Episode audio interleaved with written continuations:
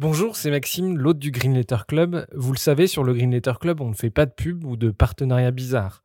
Bref, on est 100% indépendant. Et pour le rester, on a besoin de vos dons. Alors n'hésitez pas à nous donner un petit coup de pouce sur Tipeee, vous trouverez le lien dans la description de l'épisode. Et pour se financer, on organise aussi des fresques du climat ou de la biodiversité et des conférences sur les questions climatiques. Si ça vous intéresse, n'hésitez pas à nous écrire. Un grand merci du fond du cœur et bonne écoute.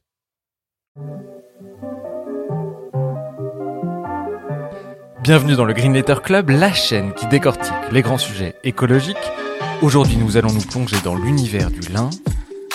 Locale, sobre et résistante, la fibre de lin a de nombreuses vertus écologiques et se développe rapidement. D'où cette question, le lin est-elle une fibre d'avenir? Pour y répondre, nous recevons Marie Demacte, directrice du textile et du développement durable à la Confédération européenne du lin et du chanvre. Bonjour Marie Demacte. Bonjour. Vous êtes la directrice textile et développement durable de la CELC, la Confédération européenne du lin et du chanvre. D'abord, première question, est-ce que vous pouvez vous présenter, nous dire ce que c'est la mission de la CELC et ce que vous y faites vous?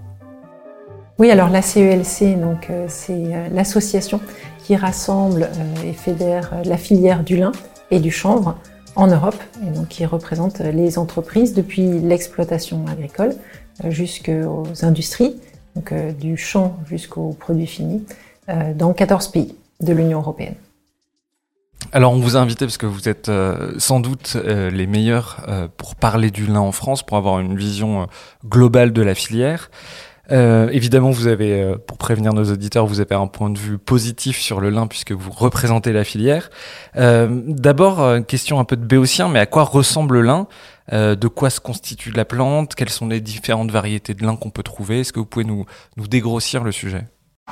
Oui, alors le lin, c'est euh, une longue tige très fine qui mesure à peu près euh, un mètre à maturité et qui a une longueur de racine sous terre à peu près équivalente, qui fleurit en juin, qui fait des très jolies fleurs bleues. Mais ce qui est intéressant dans le lin, c'est pas sa fleur, c'est sa tige qui contient des fibres. Et il existe deux variétés principales. Euh, l'une qui est destinée à produire des fibres, c'est celle euh, qui nous intéresse nous, euh, et l'autre, ce sont en fait des variétés cousines. c'est le lin oléagineux qui lui fait plus de graines, des graines qui sont riches en oméga 3 qu'on va retrouver dans d'autres applications comme l'alimentation par exemple. Et donc c'est là, d'emblée, c'est la différence par exemple avec une fibre comme le coton dont on utilise la, la fleur. Exactement. Alors est-ce que vous pouvez revenir sur l'histoire du lin? Parce que c'est une fibre assez ancienne où et quand trouve-t-on les premières traces de lin dans le monde, mais aussi en France?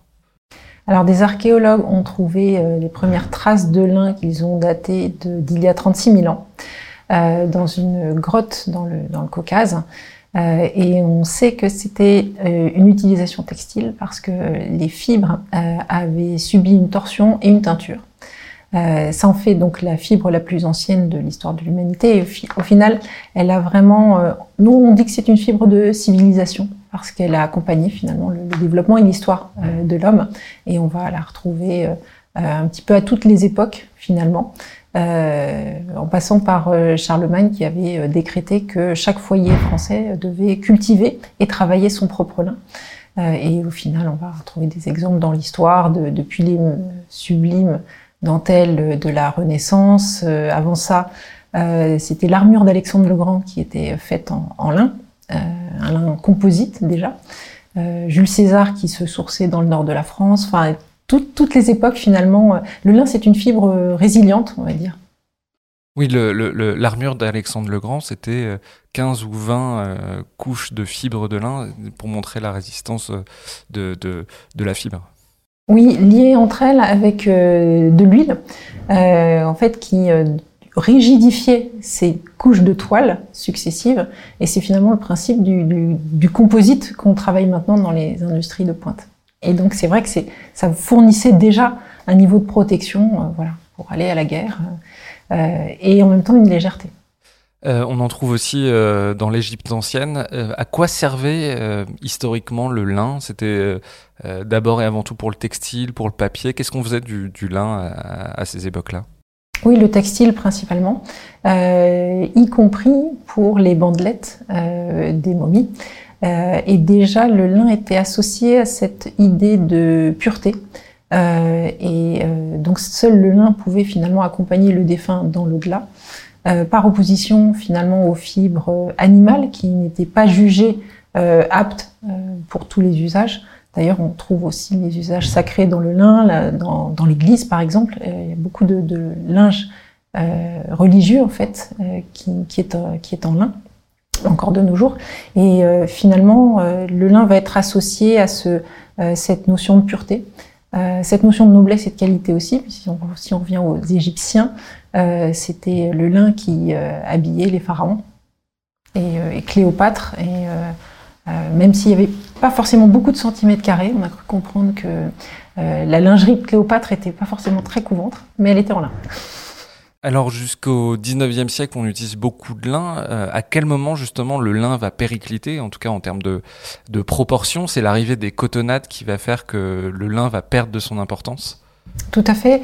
Euh, et en fait, le lin, il a eu la concurrence euh, du coton et puis ensuite du synthétique au moment de la Seconde Guerre mondiale. et donc à ce moment-là, il va perdre un petit peu en, dans ses utilisations, c'est vrai que la, la, production et la consommation de lin vont euh, reculer.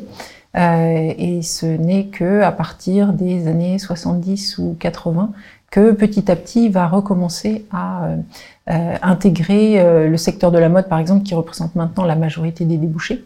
dans les années 50-60, le, le, premier débouché du lin, finalement, c'était les tentures murales. donc maintenant, c'est le, rapport est assez inversé puisque la mode, ça représente 60% des débouchés euh, du lin et la maison, la décoration, 30%. On a fait un développement historique du lin, de la fibre. Euh, quels sont aujourd'hui, est-ce qu'on peut faire un panorama du lin? Quels sont les principaux usages? Euh, Quelle est la place du lin dans l'industrie textile aujourd'hui dans le monde? Est-ce qu'on a une idée assez précise justement de la place qu'occupe le lin aujourd'hui? Oui, donc dans ces, dans ces 60% sur, euh, sur euh, l'habillement, euh, on distingue le lin tissé, chaîne et trame, et la maille, ou le, lin qui est tricoté, qui est un nouveau segment qui a beaucoup grandi depuis 10-12 ans maintenant. ensuite, 30% pour la maison, donc à peu près la moitié sur le linge de maison, notamment dans le linge de lit, et ça, ça s'est beaucoup redéveloppé euh, également depuis une dizaine d'années avec euh, la grande euh, vague de lin lavé, qui est un lin très assoupli, très adouci, qui est très très confortable pour dormir. Et donc l'autre moitié, à peu près 15%, pour la décoration, l'ameublement, donc rideaux, canapés, etc. Et puis enfin, on va trouver donc 10% sur des nouveaux usages techniques et composites. On va retrouver dans le, le sport, l'industrie, euh, l'automobile, beaucoup de nouvelles applications.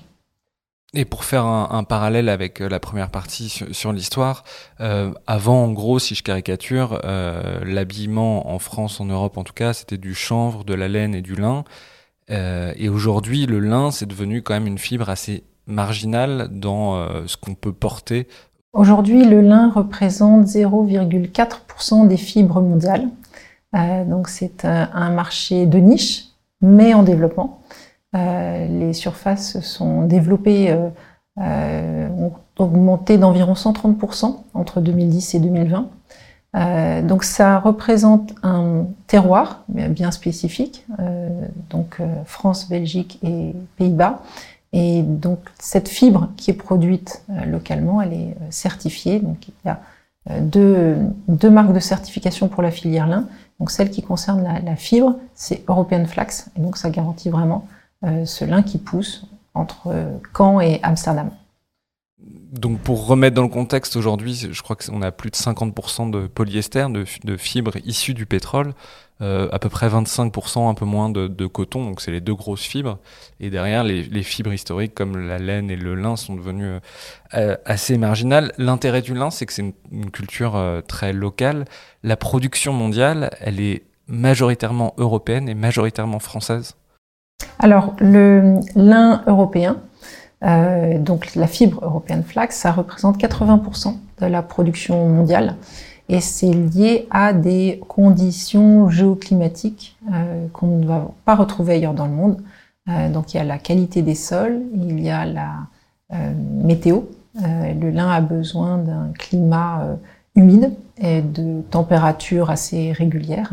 Et puis il y a le savoir-faire, le savoir-faire qui, qui est très spécifique au lin et qui est transmis de génération en génération par les liniculteurs, les agriculteurs qui travaillent le lin, et puis les tailleurs, euh, ceux qui opèrent la première transformation euh, industrielle. Euh, et ces savoir-faire-là, c'est vraiment une question de transmission, ça ne s'apprend pas ni dans des livres, ni dans des lycées agricoles. et c'est vraiment ces trois conditions qui font que cette culture n'est pas délocalisable. Et quand on regarde plus, plus précisément, vous l'avez dit, le, le lin c'est entre Caen et Amsterdam, mais c'est majoritairement euh, en Normandie et dans les Hauts-de-France qu'on cultive du lin. C'est vraiment euh, une culture qui est finalement assez localisée sur une bande maritime. Pourquoi euh, D'abord, dans quelle proportion justement on en trouve en Normandie, dans les Hauts-de-France Et pourquoi elle est, elle est vraiment cantonnée sur cette bande côtière entre Caen et Amsterdam? Oui, alors si on regarde donc, donc l'Europe, les trois pays, c'est 80% de la production mondiale et la France, c'est à peu près 80% de cette production euh, européenne. Euh, et la, la, bande côtière, c'est vraiment cette combinaison euh, de, de je disais, qualité des sols et, et, beaucoup, beaucoup cette, cette météo. En fait, le lin ne s'irrigue pas et il a besoin d'humidité pour pousser, mais aussi pour une phase qui s'appelle le rouissage, qui se déroule en, juillet-août. Et on a, voilà, près des côtes, euh, la chance d'avoir euh, euh, ce climat humide et un petit peu de crachin très régulièrement, y compris en juillet et en août. Alors, euh, l'intérêt du lin, c'est que c'est une culture, justement, vous l'avez dit, qui n'a pas besoin d'être irriguée. De manière générale, c'est une culture assez vertueuse parce que il y a assez peu besoin euh, d'intrants. Est-ce que vous pouvez nous dire de, de pesticides, d'engrais? Est-ce que vous pouvez nous dire un peu plus précisément ce dont a besoin le lin? Et, au contraire, par rapport à d'autres fibres, ce dont le lin n'a pas besoin oui, tout à fait. Le lin, c'est une culture vertueuse. Alors ici, on parle du lin européen, du lin européen flax. Euh, ce qu'on en dit n'est pas forcément valable pour du lin qui va pousser dans d'autres régions. Donc pas d'irrigation en effet. Il est cultivé aussi sans OGM. Euh, les euh, variétés qui sont développées sont issues de croisements, donc les méthodes traditionnelles pour obtenir des nouvelles variétés. Il est cultivé en rotation, qui est une pratique agricole qui préserve euh, les sols et les eaux. La rotation, ça consiste donc euh, à alterner le lin avec d'autres cultures. Le lin va revenir tous les 6 à 7 ans sur euh, une même parcelle, donc en alternance avec des céréales, des pommes de terre, betteraves, etc.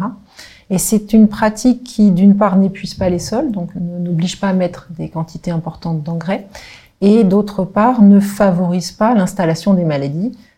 Si on cultivait tout le temps la même culture sur une parcelle, la maladie pourrait euh, s'installer. Euh, la rotation permet justement de, l'éviter et euh, d'avoir recours de façon modérée à des pesticides, par exemple.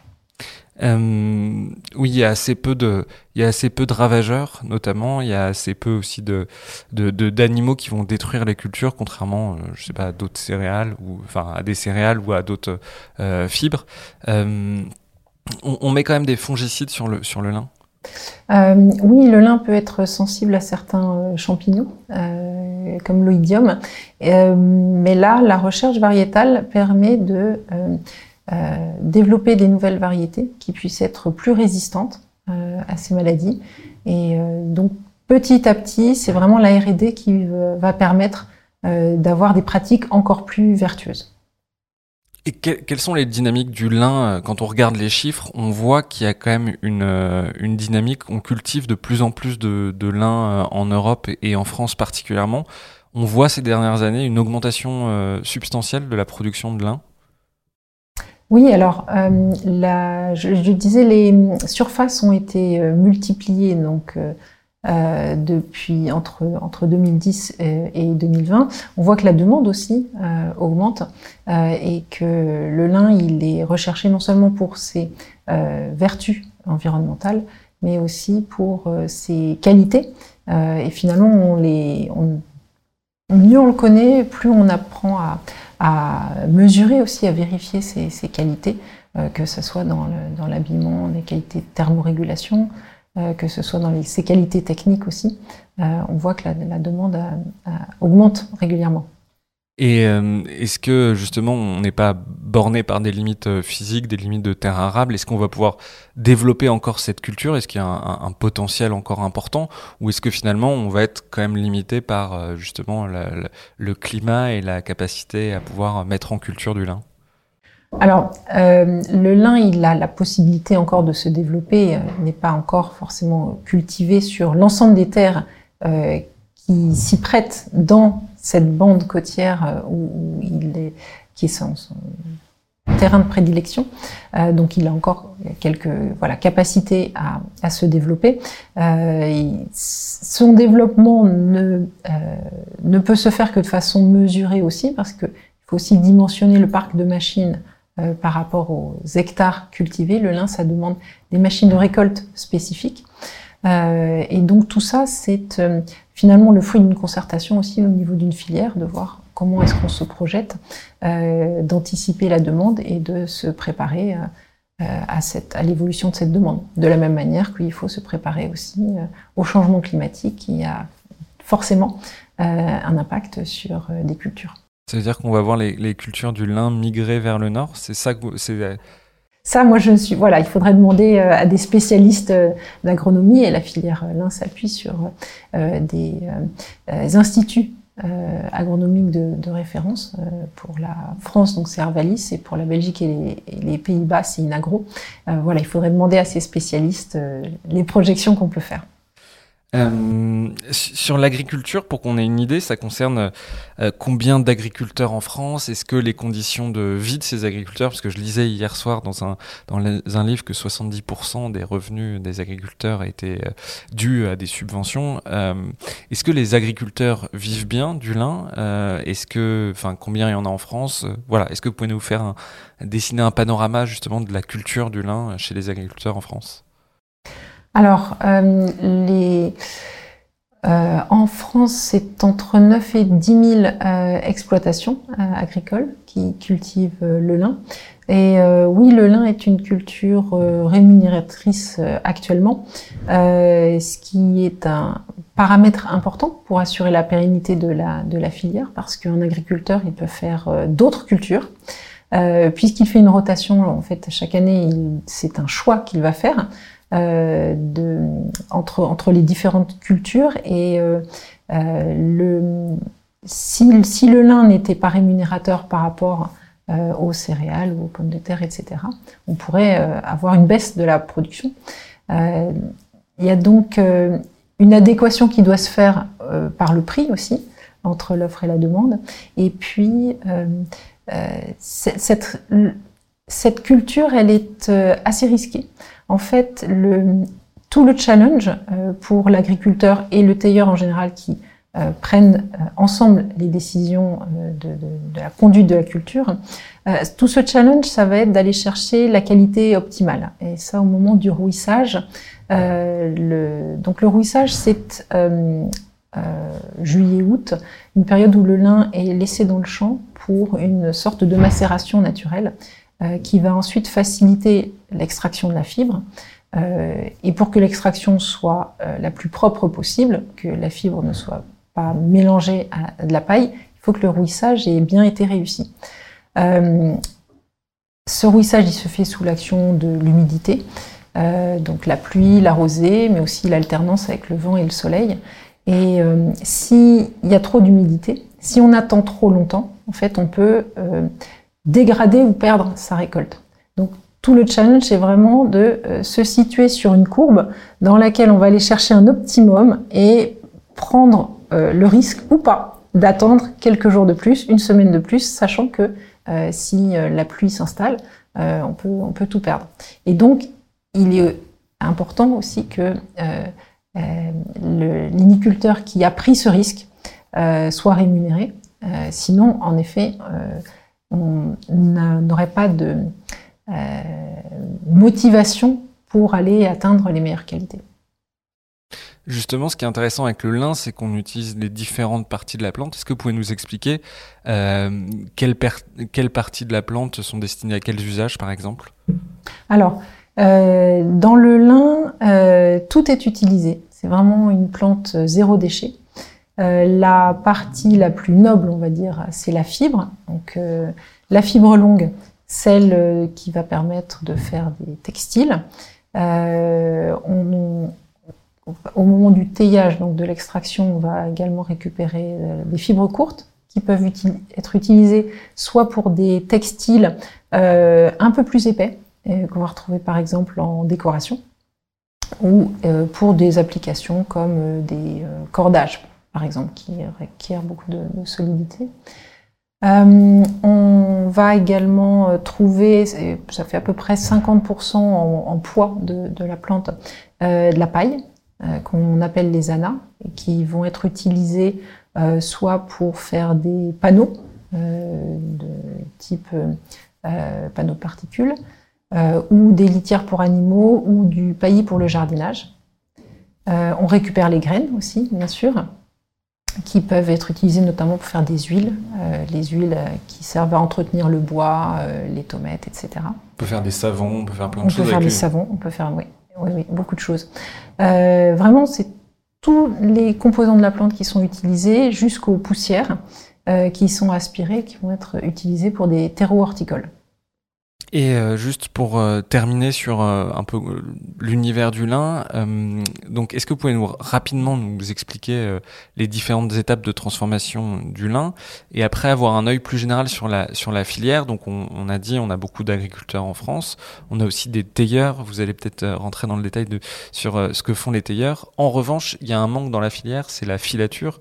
Aujourd'hui, les filatures de lin sont beaucoup parties de France. Elles sont en Belgique, en Chine. Voilà. Est-ce que vous pouvez nous nous faire un petit état des lieux de la, filière, des, étapes de, transformation, et puis aussi de, la, filière du lien en général Alors, euh, tout d'abord, euh, on a cette chance en Europe d'avoir tous les maillons de cette filière, donc non seulement d'être les leaders en quantité et en qualité sur la production de fibres, euh, mais aussi d'avoir tous les maillons de transformation.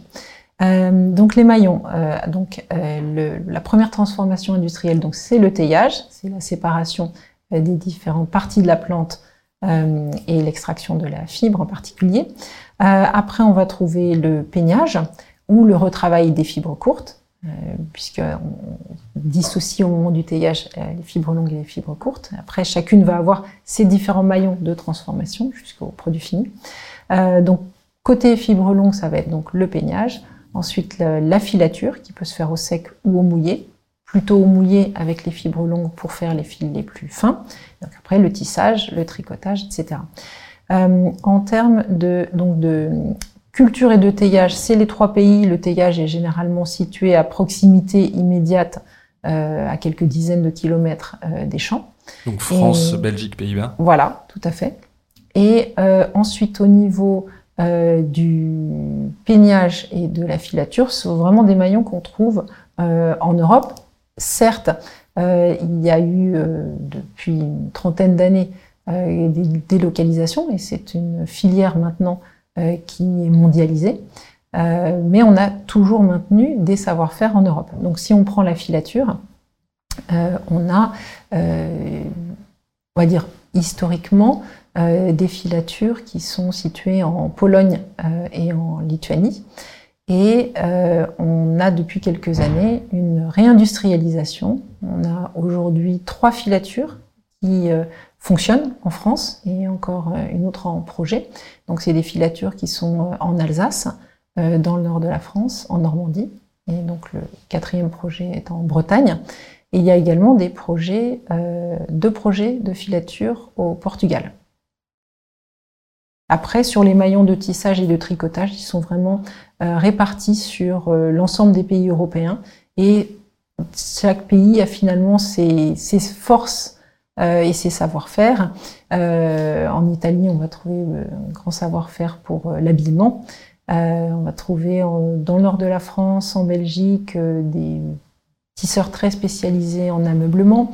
Euh, au Portugal, on va trouver euh, des spécialistes de la maille et du t-shirt. Donc finalement, c'est une, une filière qui, euh, il y a beaucoup de complémentarité entre tous ces maillons et donc de complémentarité entre tous les pays européens.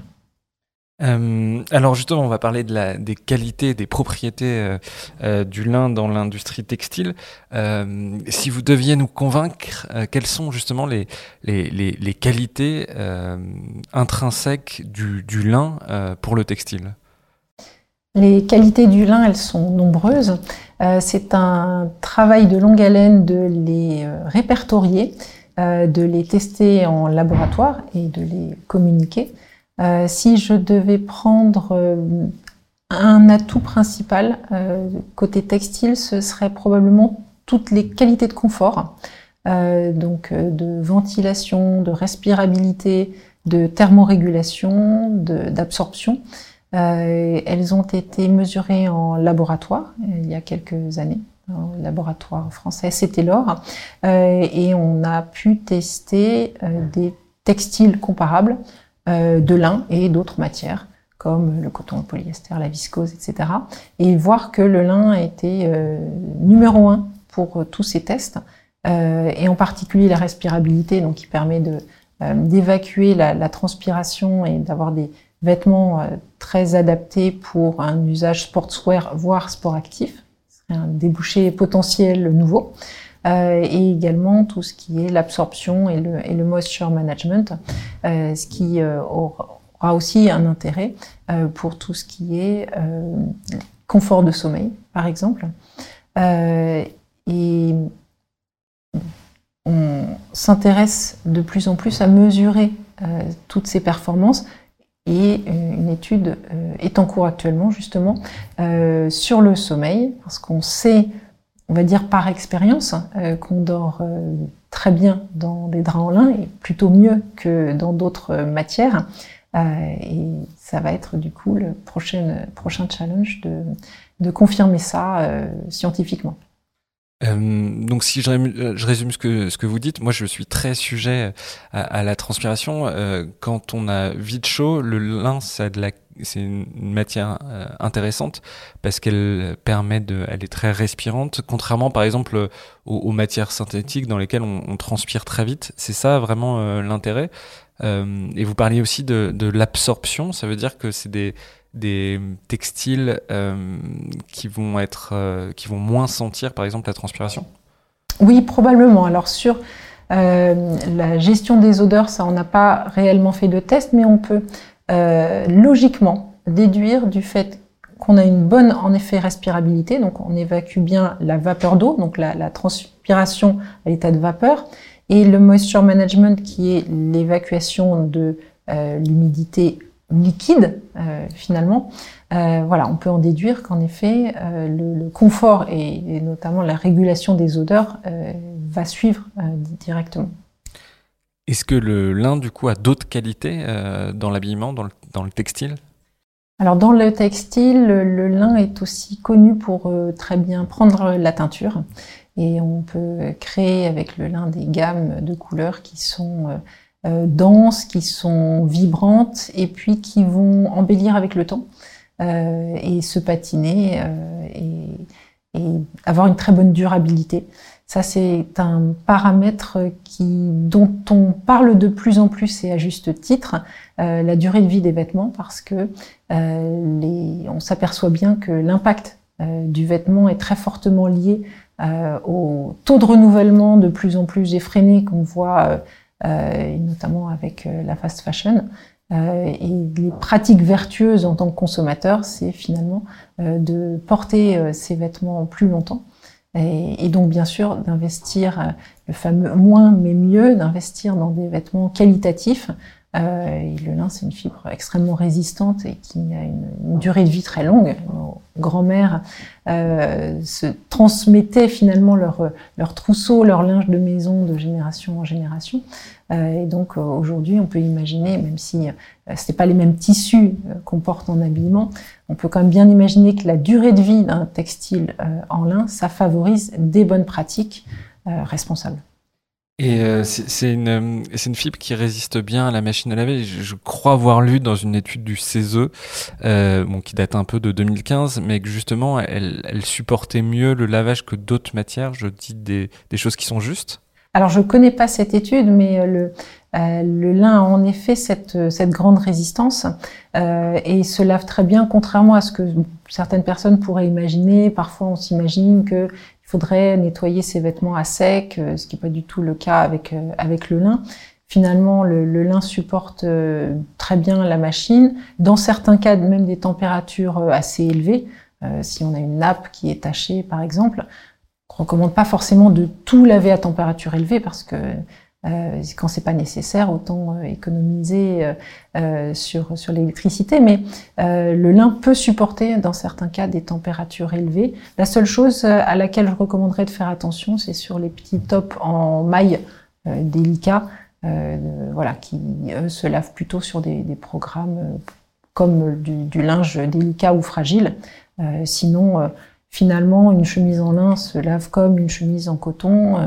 voilà, le lin n'a pas des spécificités ou pas destiné à traité euh, de manière euh, spécialement délicate. On va donc maintenant parler des, défauts du lin. Euh, c'est des vêtements. Alors moi, je vais prendre un exemple très personnel, mais ma copine avait une culotte en lin et sa culotte a vite été trouée.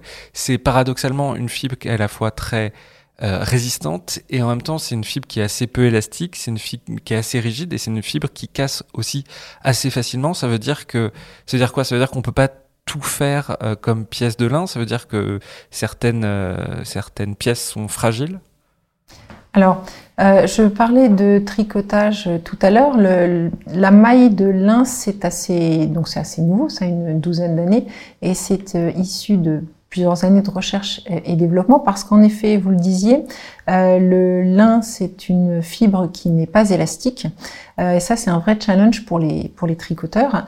Euh, cela dit, euh, ça, après quelques années de recherche et développement, ils ont réussi à euh, mettre au point les bonnes façons de tricoter le fil de lin et d'adapter le fil de lin euh, aux machines de, tricotage.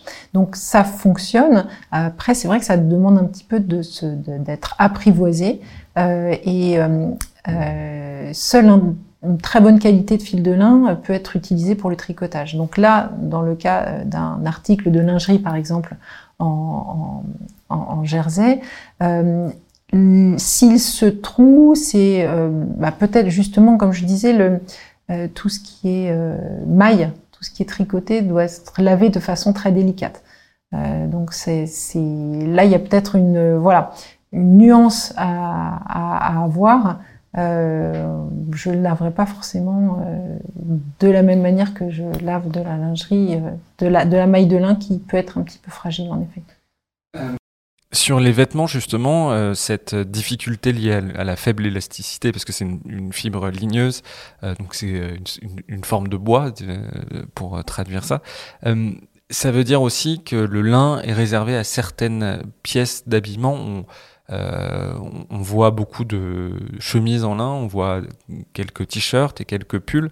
C'est à peu près tout. On peut pas aller sur d'autres types de vêtements. On peut tout faire, euh, on peut tout faire en lin. Donc, en, aussi bien euh, dans la version tissée, donc en chaîne trame, euh, sur des, grosses pièces, des vestes, des manteaux, bien sûr des pantalons, et dans la version tricotée, donc on disait du, t-shirt, du pull.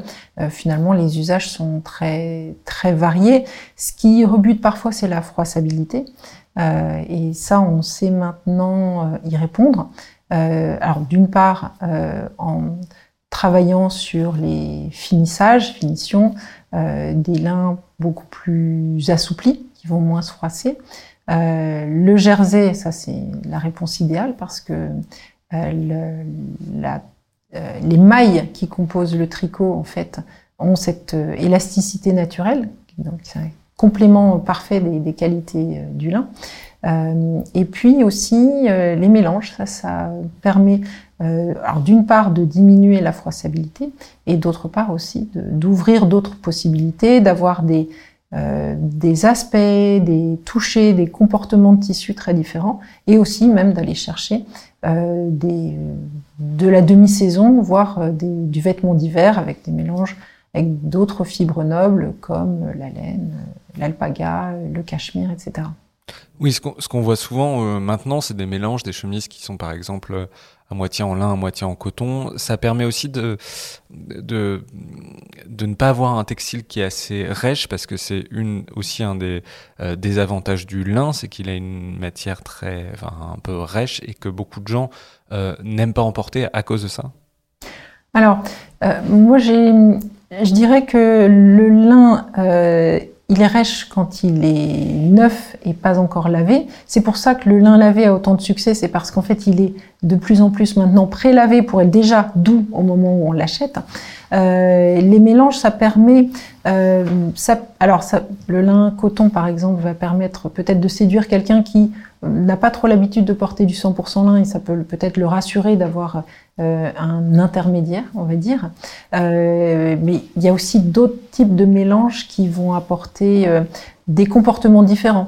le lin et la soie ou le lin et la viscose, responsable de préférence, ça va apporter plus de fluidité, par exemple, et un côté plus, plus féminin et peut-être plus habillé et moins casual. Donc chaque type de mélange finalement va apporter d'autres euh, va emmener le lin en fait dans d'autres dans d'autres univers, euh, plus de versatilité finalement, euh, et donc plus de créativité pour les marques et de choix pour les consommateurs.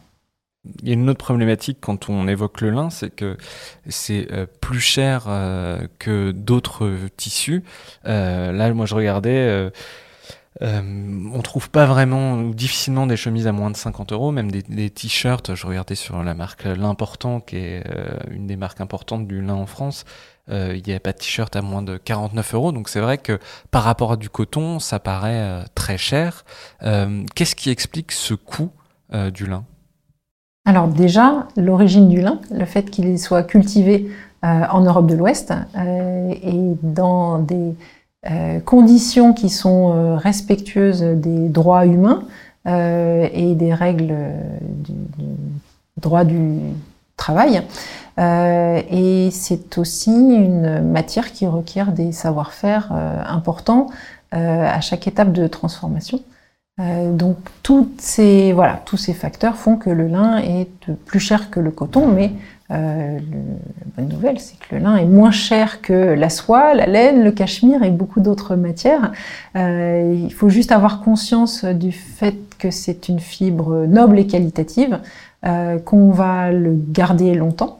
et finalement, ça repositionne ce prix à une place qui a un juste positionnement finalement et qui est un achat responsable et un investissement, on va dire, euh, durable.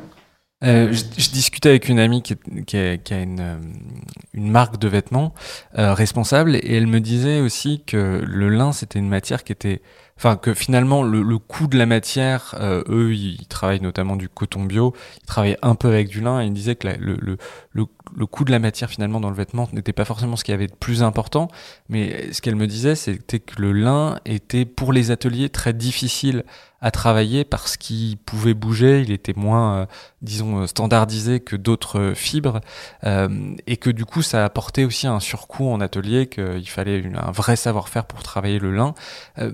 C'est une matière qui est difficile à travailler et c'est aussi ce qui explique en partie son, coût. Alors ça, je ne saurais pas dire si c'est difficile à travailler. Euh, euh, dans l'ameublement, par exemple, les designers disent au contraire qu'ils aiment travailler avec des matières euh, naturelles et notamment avec le lin qui a une structure et une bonne tenue. Euh, parce que c'est plus facile à couper et à assembler que des matières plus synthétiques qui glissent, qui, euh, euh, ont moins de stabilité. Donc j'imagine que ça dépend de chaque type de vêtements ou d'accessoires de décoration et ça doit être probablement différent dans chaque cas, je ne sais pas. Aujourd'hui, quels sont les, les, débouchés en matière textile du lin de manière géographique? Est-ce que c'est une matière qui est très vendue en France, en Europe de l'Ouest en général? Est-ce qu'il y a d'autres pays qui s'intéressent à, ce, à cette matière? On voit que, alors en effet, les l'Europe s'intéresse beaucoup au lin et que l'origine locale euh, du, lin européen y est pour euh, certainement pour beaucoup. Euh, à l'étranger aussi, on observe une, demande en hausse. on a publié le baromètre du lin qui est un sondage réalisé dans six pays, donc en Europe mais aussi euh, en Chine, en Inde et euh, aux États-Unis. Et euh, on voit notamment qu'il y a une vraie appétence en Inde. le marché s'est développé depuis déjà plusieurs années, notamment autour de l'habillement masculin. et le lin est de plus en plus prisé là-bas. également, la Chine commence à consommer du lin et plus seulement le transformer pour le réexporter.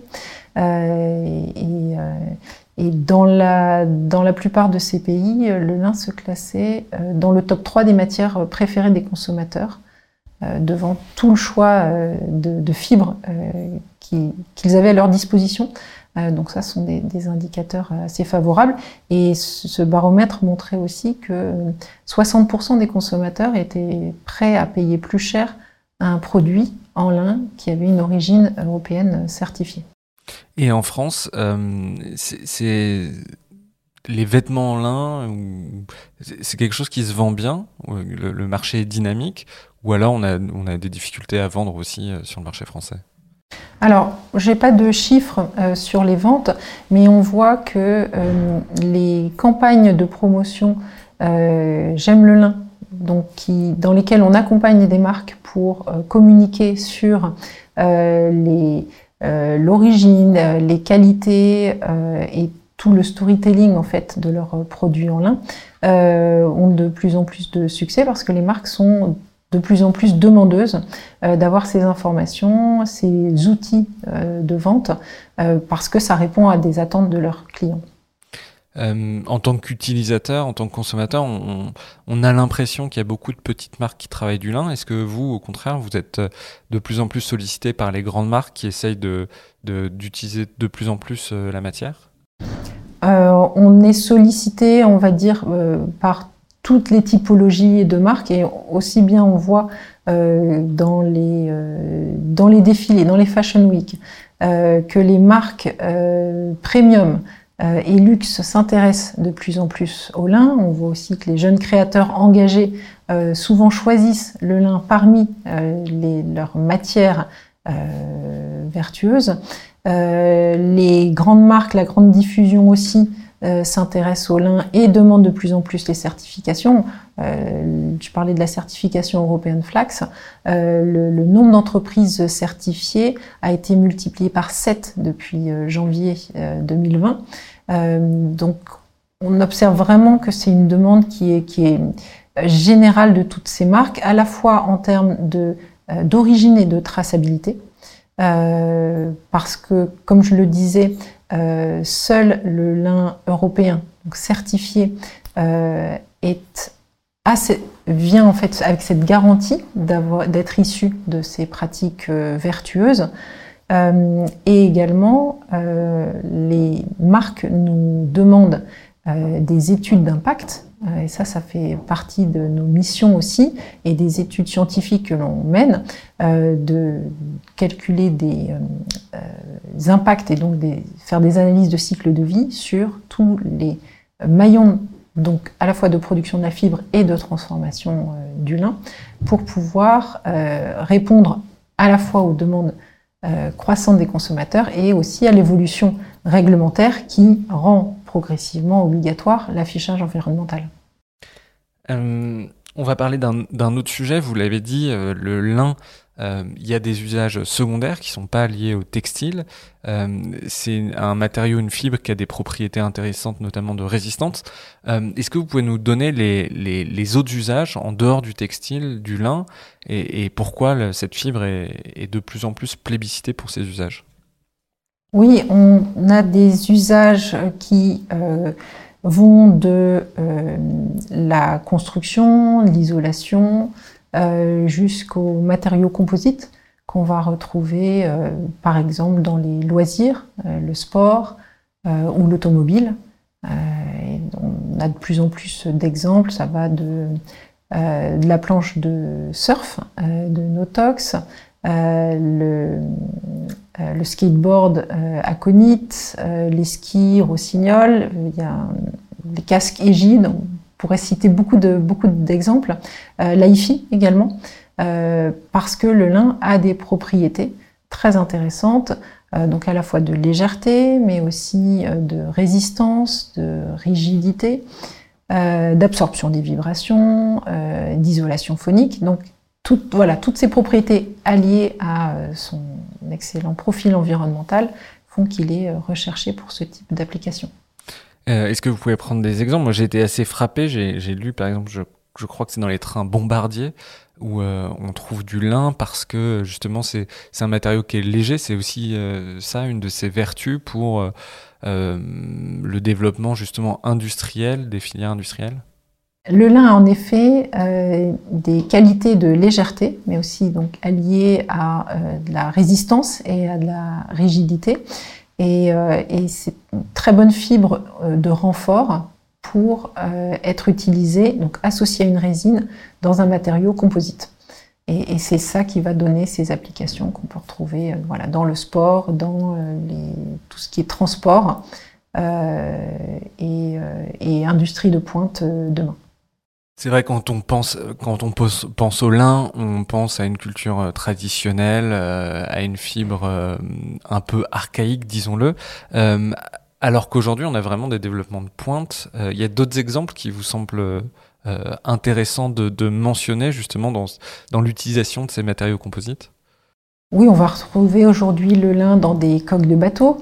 Euh, on va le retrouver également euh, dans des voitures de Formule 1, que ce soit dans la carrosserie ou dans l'équipement intérieur des voitures.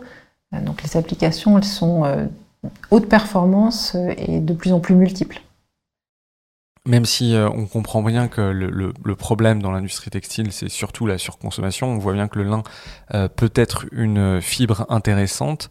Euh, est-ce qu'il y a un message que vous voudriez adresser à nos auditeurs qui ont compris l'intérêt de, cette fibre? Oui, en résumé, le lin, c'est une fibre naturelle, locale, traçable. c'est une filière agro-créative euh, et euh, le, lin, c'est une fibre de choix euh, pour un choix responsable, en particulier donc s'il est tracé, donc certifié, European Flax qui garantit l'origine de la fibre, et ou Masters of Linen pour un écosystème textile européen.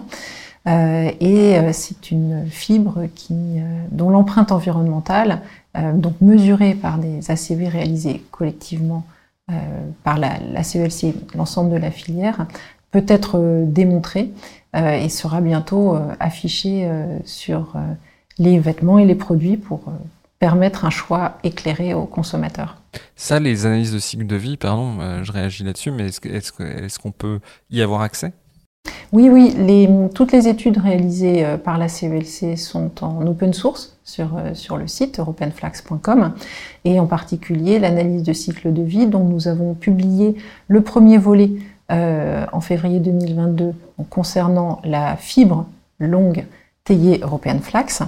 Euh, c'est en libre accès euh, et euh, les données sont libérées sous condition d'usage, bien sûr à condition de les utiliser dans le respect de la méthodologie qui est, en vigueur et notamment donc la méthode européenne qui s'appelle PEF, Product Environmental Footprint.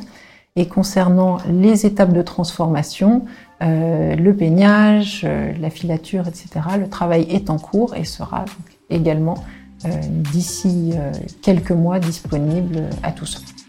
Marie de Magde, un grand merci d'être venue dans le Green Club. Merci à vous. Et à bientôt.